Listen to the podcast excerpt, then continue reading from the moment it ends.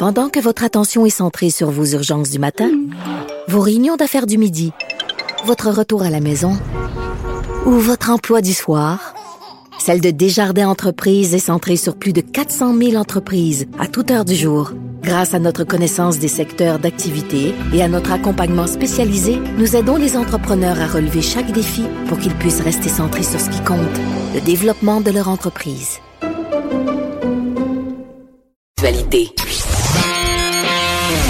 L'actualité vue autrement. Pour comprendre le monde qui vous entoure. Les effronter.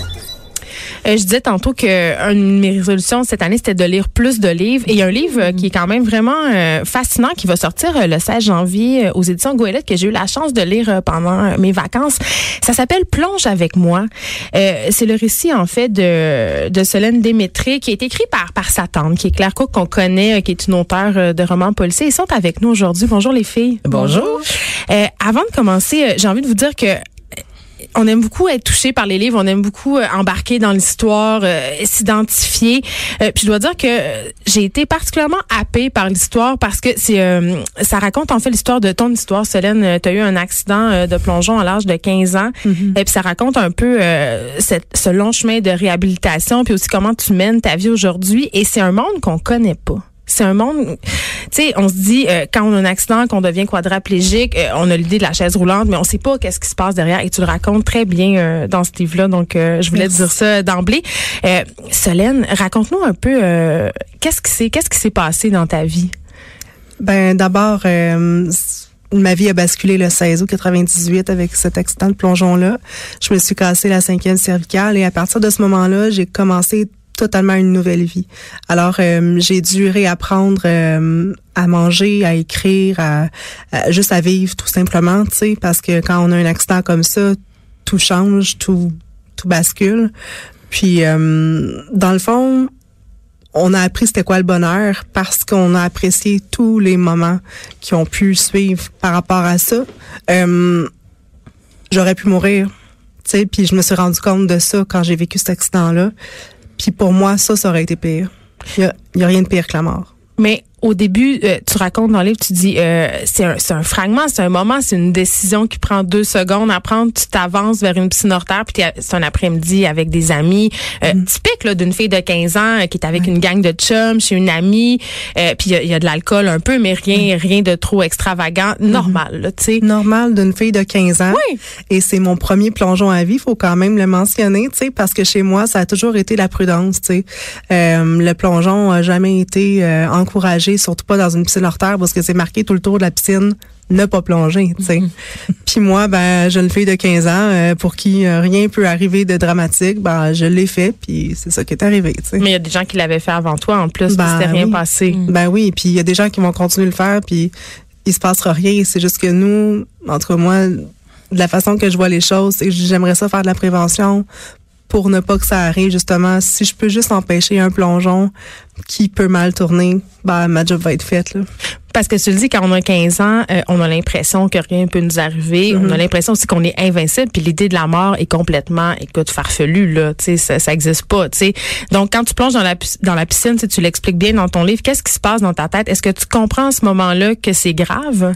Je comprends absolument rien parce que ma tête cogne dans le fond de l'eau, puis je fais l'étoile. Hein. Je, je, vois mes pieds qui valsent un peu dans l'eau, puis je comprends qu'il y a quelque chose qui se passe, mais j'ai aucune idée.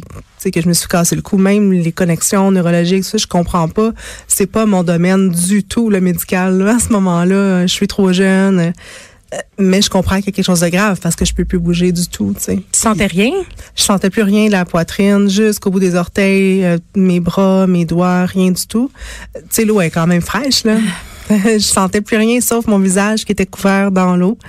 Et là, les réactions, c'est quoi? Donc, toi, tu es dans le fond de la piscine, tu remontes pas, j'imagine, à la surface, qu'est-ce qui se passe?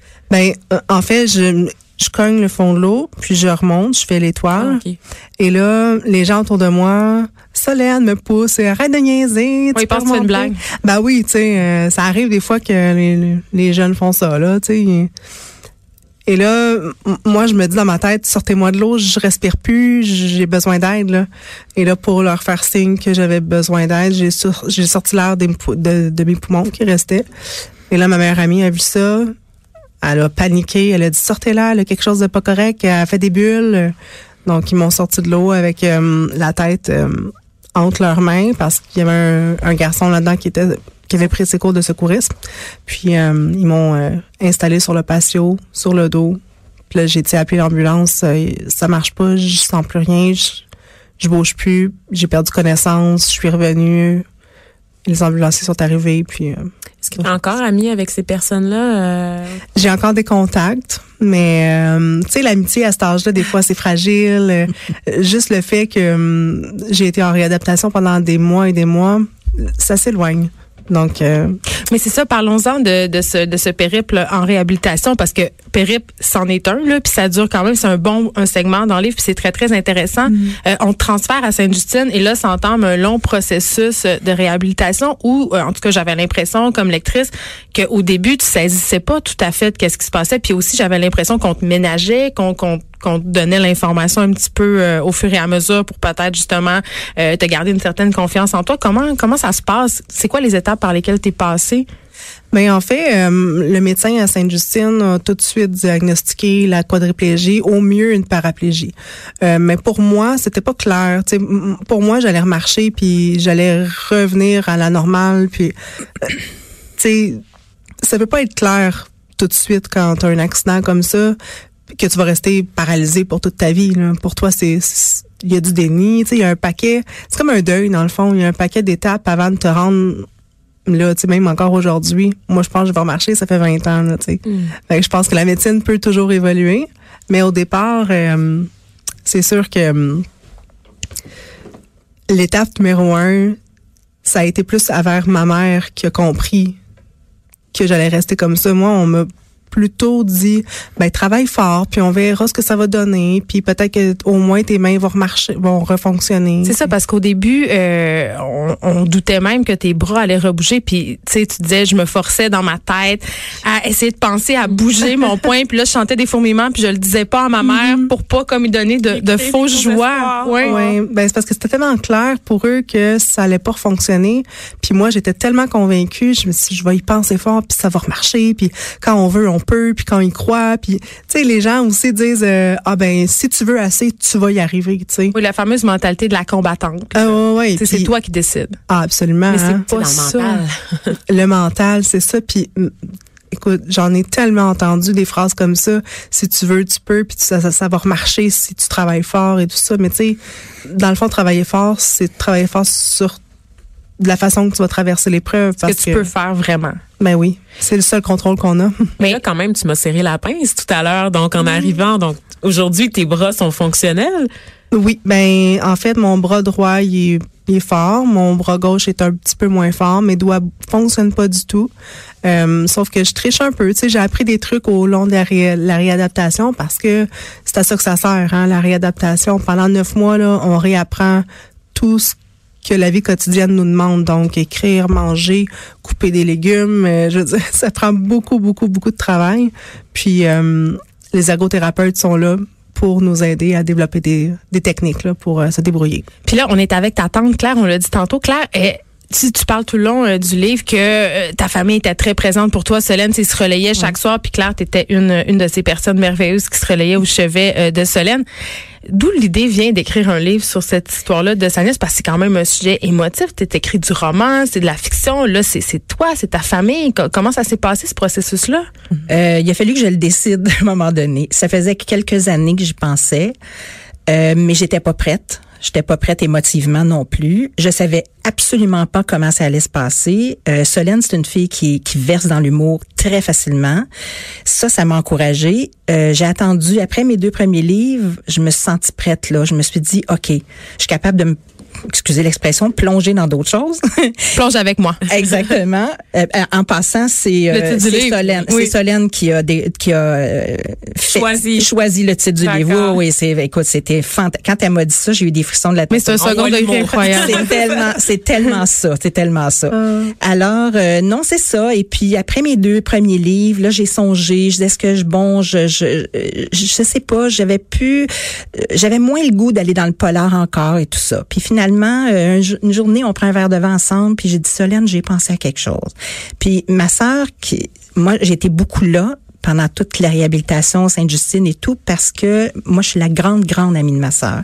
On est deux âmes sœurs presque là, c'est vraiment le cas de le dire. C'est plus, mon amie que ma sœur en fait. Et puis euh, elle, elle, elle, elle a euh, é- éliminé des choses dans sa tête qui ont été trop difficiles puis elle était un petit peu j'ai parlé à ma sœur avant du livre. Elle était un peu contre l'idée au départ. Et puis j'ai respecté ça. Puis je me suis dit bon ben peut-être qu'elle veut pas reverser là-dedans, c'est normal, tout ça. Puis finalement, je l'ai proposé à Solène un jour, puis j'ai dit on va la laisser décider si elle tente et tout. Puis elle aussi a plongé dans l'aventure immédiatement. Elle m'a dit "Oh wow, pourquoi pas Mais au début, elle dit "Wow, oui, ben je suis ordinaire, j'ai une vie ordinaire, euh, qui va vouloir lire ça? Euh, Ça intéressera qui? Quel lecteur et tout Je dis "Garde, ça va intéresser pas mal de monde, je pense parce que c'est une belle histoire inspirante, puis ça va être le fun." Puis moi, j'avais le goût de me de me jeter dans une autre sorte d'aventure dans dans dans le livre finalement. Puis j'ai décidé vraiment de le faire au jeu pour essayer de me mettre dans sa peau tout le long du livre. Solène m'a écrit plein de textes qui sont presque intégraux dans- parce que les réviseurs passent là-dessus. Oui. Mais elle a écrit beaucoup de choses aussi avec moi. Elle a, elle a approuvé tout, tout le long du livre, comme une bio en fait. C'est ce qu'elle a fait vraiment. Puis euh, c'est un travail d'équipe formidable, fantastique. Ça s'est fait dans l'humour. Il y a des larmes hein, dans le livre, mais il y a beaucoup de rire aussi. Sais. Pourquoi ne pas avoir choisi d'en parler à titre de témoin, étant donné qu'on sait les impacts qu'une qu'une une tragédie comme ça peut avoir sur une famille, plutôt plutôt que de laisser la parole? D'accord, très bonne question. Euh, j'ai j'ai pensé de au départ de le faire comme c'était moi, de le faire au jeu, mais que c'est moi la tante qui a approuvé, qui a, qui a, euh, assisté à tout ça. Et puis euh, après ça, je me suis dit, qu'est-ce qui va intéresser le lecteur? Est-ce que c'est le point de vue de la tante Pas sûr. Après, j'ai pensé à ma sœur. J'aurais pu le faire, mais là, ça aurait été un livre beaucoup plus dramatique parce que moi, je sais tout ce qu'elle a vécu. J'étais avec elle tout le temps. J'étais là pour Solène, bien sûr, mais je l'ai beaucoup épaulée, ma sœur, dans tout ça. Donc, euh, j'ai dit non, ma sœur, je pense pas que c'est une bonne idée. Puis après ça, je me suis dit, mais c'est le point de vue de Solène qui intéresse les gens, finalement. C'est elle qui l'a vécu. On va revenir au, au point de vue de Solène. On s'arrête quelques instants. Oui. Vous restez avec nous. Merci. Effronté, mais renseigné. Geneviève Peterson. Vanessa Destinée. Elle manie aussi bien le stylo que le micro. De 9 à 10, les effrontés. Burger City! Commandez un double fromage Burger City et obtenez gratuitement le petit nounours Burger City! Le petit nounours Burger City! Amenez-en à la maison! Puis collissez-le au vidange! Solène Démétré. Vous êtes pas trompé d'émission, non, non. Non, j'avais envie de te faire jouer un extrait de, de François Pérusse parce que euh, dans le livre Plonge avec moi, euh, on- on mentionne souvent François Pérusse. Tu dis euh, que ça a été pour toi, que son travail a été pour toi, Salvatore, que ça a été une thérapie. Oui. Euh, parce que j'imagine qu'on passe à travers des moments sombres comme ça, euh, ben on, on cherche des façons de pas capoter. Et toi, t'écoutais François Pérusse. Ah ouais, j'écoutais François Pérusse euh, presque tous les jours. Puis euh, c'est vraiment drôle parce que l'extrait que vous avez euh, vous avez envoyé là, c'est Que tellement tu connais ça. par cœur? Ah, Oui, je voyez le faire. Ah oui, tellement par cœur. Puis c'est surtout le, le petit euh, sacre dedans, parce qu'on n'avait pas le droit de sacrer à la maison. Mais là, je me donnais à cœur joie là, avec François Péris pour euh, pour le dire. Tu sais, mais mais comme tu dis, euh, la thérapie par le rire, c'est ce qui m'a aidé. Puis même encore aujourd'hui, là, je veux dire, euh, même en- encore, on vit des situations dramatiques des fois avec. euh, tu sais, vous l'avez lu avec Samuel, ça n'a pas été facile, la grossesse et tout ça. Puis le rire fait toujours partie de notre euh, quotidien. Oui, tu fais allusion à un avortement euh, difficile que tu as subi, puis c'est ce que j'ai trouvé euh, un vraiment touchant dans ce livre-là, c'est que euh, c'était pas euh, c'était pas bonbon. Tu sais, euh, oui, euh, il y, a un- il y a une autodérision, il y a du rire, il y a une certaine façon de se remettre en question, mais les passages à vide, les remises en question, tout ça, t'en parles beaucoup. Et il y a un moment qui m'a frappé. Euh, puis là, je me rappelle plus c'est qui qui t'avait dit ça. Tu vas m'aider avec ça, mais il y avait, je crois, un médecin qui t'avait dit, euh, t'avais parlé des, des relations amoureuses. Si t'allais pouvoir avoir des enfants, ça t'inquiétait. Tu sais, c'est normal. Là, t'es dans la dans la période de ta vie où, où t'es une jeune femme et tout. Et il y avait quelqu'un qui t'avait dit, ben si quelqu'un veut de toi? Ben en fait, euh, quand tu as un accident comme ça, puis à 15 ans surtout, tu sais, moi, j'ai toujours voulu avoir des enfants. Ma mère euh, nous a élevés dans la pensée où est-ce qu'elle aurait raté sa vie si elle n'avait pas eu d'enfants. Donc, pour moi, là, quand j'ai eu cet accident-là, ça a été clair que euh, je me posais la question. Là, euh, moi, je me posais pas la question au niveau sentimental, est-ce que je vais pouvoir avoir un amoureux dans ma vie, mais plutôt sur le fonctionnement physique, sais. Mais quand j'ai posé la question au médecin, il m'a répondu oui, tu peux avoir des enfants probablement, mais il faudrait d'abord que quelqu'un veuille de toi. Aïe, aïe. Oui, il m'a dit ça, mais ça, ça englobe tout, tout- Oui. toutes les, ré- les, les, les choses que j'ai pu me faire dire dans ma vie. Écoute, c'est- Comme? c'est pas la seule. Euh, comme, euh, t'es sûr, tu veux mettre un enfant au monde, euh, pense-y, il va se faire T'en as deux. l'école, T'en as deux, Solène. Ben, Aujourd'hui, j'en ai deux. Là, je le sais que c'est possible, mais tu sais, les gens autour ne savent pas que c'est possible parce que il y en a pas beaucoup. Je, suis la première quad de, Sainte-Justine qui, qui a accouché là-bas, là, donc euh, tu sais, c'est pas courant. Mais moi, je me dis aujourd'hui, avec le recul, il n'y a plus rien d'impossible. Puis il y a eu un documentaire sur toi. euh, Je pense que tu as participé à l'émission Quand passe la cigogne parce qu'on a Ouais. documenté justement cet accouchement-là qui est quand même assez particulier. Mm-hmm. Mais quand même, euh, tu sais, même moi comme maman, je me dis, tu sais, euh, elle a dû quand même relever des défis auxquels moi j'ai pas fait face du tout. Tu sais, parce que euh, toute la spontanéité, tu sais, tu parles de tes déplacements, des endroits adaptés qui sont en fait pas adaptés du Mm-hmm. tout, de ta réalité de maman. ça te prend des, des des objets spéciaux pour pouvoir par exemple soulever ton enfant. Tu sais, c'est quoi la vie quotidienne d'une maman quad? Mais c'est vraiment chouette ça parce que la clinique de Parents Plus nous a prêté une basinette adaptée. Donc, euh, je pouvais aller euh, coucher mon enfant, la mettre sur moi, rouler avec elle, puis aller la, porter dans sa basinette où est-ce qu'on ouvrait deux portes chaque côté et mon fauteuil entrait en dessous. Donc, là-dedans, je pouvais changer les couches, je pouvais l'habiller, je pouvais faire tout ça. Mais c'est sûr que ça prend beaucoup de temps, tu sais. Mais pour moi, de prendre une heure pour changer une couche, euh, c'est pas grave. Je joue avec ma fille en même temps, puis j'avais juste ça à faire dans ma journée, prendre soin de mon enfant. Donc que ça prenne une heure ou pas, ou 30 minutes, peu importe. Tu sais, me débrouiller, c'était le plus important pour moi.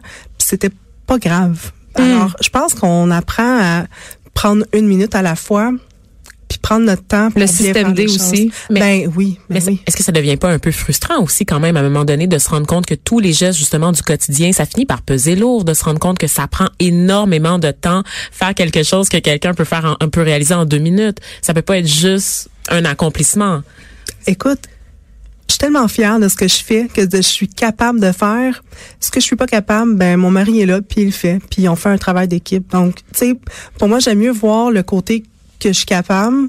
Autant euh, c'est moi qui deal avec les enfants. Mon mari, euh, c'est pas lui qui va aller chercher les enfants quand ils sont en crise ou quand tu sais, parce qu'un enfant, ça ça demande beaucoup d'attention, ça demande de jouer, ça demande ben ça c'est mon côté à moi. Donc c'est moi qui s'assoit pour faire des dessins avec eux puis mon mari fait d'autres choses. Donc tu sais je pense qu'on se complémente bien puis je préfère voir ce côté-là plutôt que ce que je suis pas capable de faire parce qu'il y a des gens qui sont pas capables de faire certaines choses malgré leurs deux jambes totalement fonctionnelles, tu sais. Donc toi, le, le sentiment de colère, d'impuissance, t'as évacué tout ça? Je l'ai je l'ai pas ressenti à ce point-là. Je préfère vraiment focuser sur ce que je suis capable de faire plutôt que je- ce que je suis pas capable de faire. T'expliques euh, dans ton livre que t'as été sur des sites de rencontres. Tu sais, ça Ouais. je- moi, je disais ça, puis j'étais comme, mais ça l'a pas empêché de rencontrer des gens. Il y avait des gars euh, qui écrivaient et tout. T'es une belle fille, tu sais. Puis euh, riais parce qu'il y avait ta- dans le livre, on voit la description. Puis c'était juste à la fin de ton pitch de vente, si on veut, sur les sites de rencontres, que tu parlais de ton handicap. Puis tu racontais que les gars lisaient pas jusqu'à la fin, puis ils t'écrivaient. Puis là, tu t'en rendais compte. Mais comment tu... ben, là, Est-ce que tu croppais tes photos sur les sites de rencontres? C'est-à-dire qu'on voyait pas le fauteuil, tu mettais juste ta face. Ah ah! Absolument. Moi, je voulais avoir un gars qui est capable de lire, justement, puis qui est intéressé à la personne et non pas juste, tu sais, exemple au visage de quelqu'un, parce que je trouve que c'est trop facile, là. Puis, euh, tu sais, il y en avait pas beaucoup qui lisaient jusqu'à la fin, là, puis... euh, il m'écrivait ah salut t'es très jolie euh, tu sais euh, on se date dessus je suis comme bah ok ou euh, si tu adapté c'est accessible accessible pourquoi tu sais? Parce qu'ils savaient pas. ben jamais goût tu sais pas lire bye bye tu, tu dis que la plupart des lieux qui sont adaptés, en vérité, sont pas si adaptés que ça. Là, tu Non. parles que les pentes euh, pour les fauteuils sont trop raides. Tu parles même un donné d'un lieu où il y a une toilette euh, pour handicapés au deuxième étage. ah oui pas d'ascenseur c'est vraiment chouette là Mais qu'est-ce qu'on pourrait faire, tu sais, parce que je, je sais pas, moi, je, je, vis pas cette réalité-là. Tu dis même que les toilettes pour handicapés, ça marche pas, que t'es pas capable d'ouvrir la porte. Donc, ça, finalement, il y a rien d'adapté. Qu'est-ce qui se passe? Parce que tu as adapté aussi ta maison, ça prend une voiture, tu sais. que- Ouais, ben dans le fond, C'est sûr que hum, ça peut pas être adapté partout parce que les bâtiments, des fois c'est vieux, des fois c'est On désuet. le voit dans ça. le métro notamment, où est-ce que Euh, ça ouais. prend des années de rénovation pour installer un seul ascenseur. Oui, mais à voyage aussi, être en Italie, c'est pas des pays qui sont reconnus pour avoir des ascenseurs. Il y a beaucoup d'escaliers de des l'Europe. euh, des, des, des pavés bizarres. Là. Fait Ouais. comment t'as fait tout ça, tu sais? Ben, dans le fond, là, m- moi, je demande pas euh, d'être accessible à 100% partout, euh, juste de nous laisser faire, même si c'est pas accessible. On, je- on le dit dans le livre, là, j'ai été mis dehors de la S- Du métro. du métro de Montréal. Oui. Jamais dans le monde on m'a empêché de prendre le métro. Puis tu sais, chez moi, on m'a empêché de le faire. Tu sais, même si c'est pas adapté, moi, je m'empêcherai pas de vivre. C'était quoi la raison? Euh, ben, il y avait des escaliers. Puis c'était pas mal ça, là. Mais moi, je descendais avec ma poussette dans les mains, puis personne disait rien. Mais toi, tu C'est encore plus dangereux. Oui, il y avait pas. seul. C'est ça. Moi, j'avais deux hommes avec moi, tu sais. Ben Pourtant, voyons donc. Ouais. ouais. Tu sais, j'irai pas tout seul dans le métro me garocher en bas des marches, là, tu sais, on le sait, là. Ouais. J'amène, euh, tu sais, les gens pour m'aider, pour faire ce que je veux faire, puis on me refuse. hein. Moi, je- je- ça, ça, je l'ai vraiment pas pris, là. Mais, tu sais, Ta tenterie. Parce que t'as un gros caractère. ah, ben, j'en ai, j'en ai un pas pire. Ben, je pense que ça en prend, tu sais, pour traverser des, des choses Ben comme oui. ça, mais je, je me suis forgé un caractère aussi. Elle est rendue là aujourd'hui parce qu'elle est entêtée. Tu sais, C'est la persévérance pure. C'est- C'est c'est beau de voir ça. Là. Moi, tu sais, vous me posiez la question tout à l'heure, pourquoi? Tu sais, Je, je trouvais tellement que c'était une histoire qui méritait d'être racontée, tellement. Euh, moi, j'ai été éberluée par cette, cet enfant-là, en fait. euh, Cette euh, force-là. cette force-là, puis euh, elle était toute petite. Là, je me souviens dans le lit de l'institut, mon doux était toute petite, puis Puis elle était la seule jeune fille. la aussi. Oh, il y avait une fille à côté d'elle, mais qui vieille. était un peu plus vieille, mais puis défaite de la vie l'autre fille là, tu sais c'était pas du tout le même genre mais euh, j'ai trouvé ça tellement beau. Puis de la voir rire avec son son discman les ses oreilles puis de rire de Pérus puis de faire minute elle avait elle levait son bras pour faire minute à- au psychologue qui rentrait dans sa chambre. Lui il était écoute là flabbergasté. Je pense que c'est le mot. Mais c'était vraiment vraiment quelque chose à vivre vraiment. Mais il faut dire aussi que j'avais euh, mes périodes de, de tristesse, là. Tu sais, on Oui. se permettait de pleurer oui parce que c'est dramatique, tu sais. Hmm. Faut se permettre de vivre nos émotions. Mais après ça, faut en revenir puis passer à un autre appel. Euh, en terminant, parce qu'il nous reste seulement deux minutes, j'avais envie de te poser des questions de, de filles. Tu sais, euh, je disais, je disais ça, puis pendant, j'avais comme des petites, des petites questions coupables. Je me disais, OK, quand on fait l'amour avec quelqu'un, est-ce qu'elle sent des choses? La mécanique. Oui. Est-ce que, est-ce que, Des Oui. questions qu'on pose aux personnes handicapées. Go! Ben oui, ok, go, je réponds vite, vite, vite. Alors moi, je suis une quad chanceuse, donc euh, j'ai plein, plein, plein de sensations que j'ai gardées. C'est sûr que c'est pas les mêmes qui sont comme avant, mais j'ai gardé certaines choses, puis j'en suis vraiment contente. Donc, tu as une sexualité épanouie, c'est ça qu'on comprend? Ben, j'ai eu deux enfants. puis, Je regarde ton chum, oui, Oui, ça a parce l'air de est bien avec, aller. on l'entend pas depuis tantôt, mais il est avec elle. En Oui. Stéphane, qu'on Oui. salue, qui, qui semble être un conjoint extraordinaire et dévoué euh, à toutes les tâches. Euh, puis je me demandais aussi, euh, parce que je me disais, comment on gère les règles, les menstruations quand on, quand on est quad? Comment ça se passe? Tu sais, c'était ma question euh, qui planait tout le long de ma lecture. Niveau dignité, là, tu sais, c'est ça, les fluides, là. Ma dignité, là, c'est France. Alors, euh, je Ton infirmière. Mon infirmière, tu sais, c'est- c'est c'est mon extension de moi-même. Alors, France, euh, Elle vient tous les jours? tous les jours, puis elle, vi- elle vient quand j'en ai besoin. Euh, souvent, c'est ben pas tout de suite, dans une heure, dans deux heures. Euh, France, ça fait 20 ans qu'on est ensemble. Puis vous voyagez même ensemble. Elle vient avec toi en Italie, Écoute. partout dans le monde. On voyage ensemble. on va- C'est devenu une amie. C'est devenu mon mon moi-même quasiment. là, Donc, c'est elle qui peut t'aide pour ta toilette, tout ce qui se passe en bas de la ceinture aussi. Ouais. OK. Écoute, euh, c'est vraiment un livre fascinant. Euh, je rappelle le titre, ça s'appelle Plonge avec moi. Ça a été écrit par ta tante euh, Claire Cook et ça sera euh, en librairie le 16 janvier. C'est publié chez Goélette. Euh, J'ai envie de vous dire bravo aux deux pour euh, pour ce Merci. témoignage-là qui, je pense, tu sais, tu disais, Solène, que l'important pour toi, c'était de faire de la prévention et ce livre-là, je crois, euh, va toucher sa cible. Merci beaucoup. Merci d'avoir été avec nous. Merci de nous avoir invités, c'est gentil.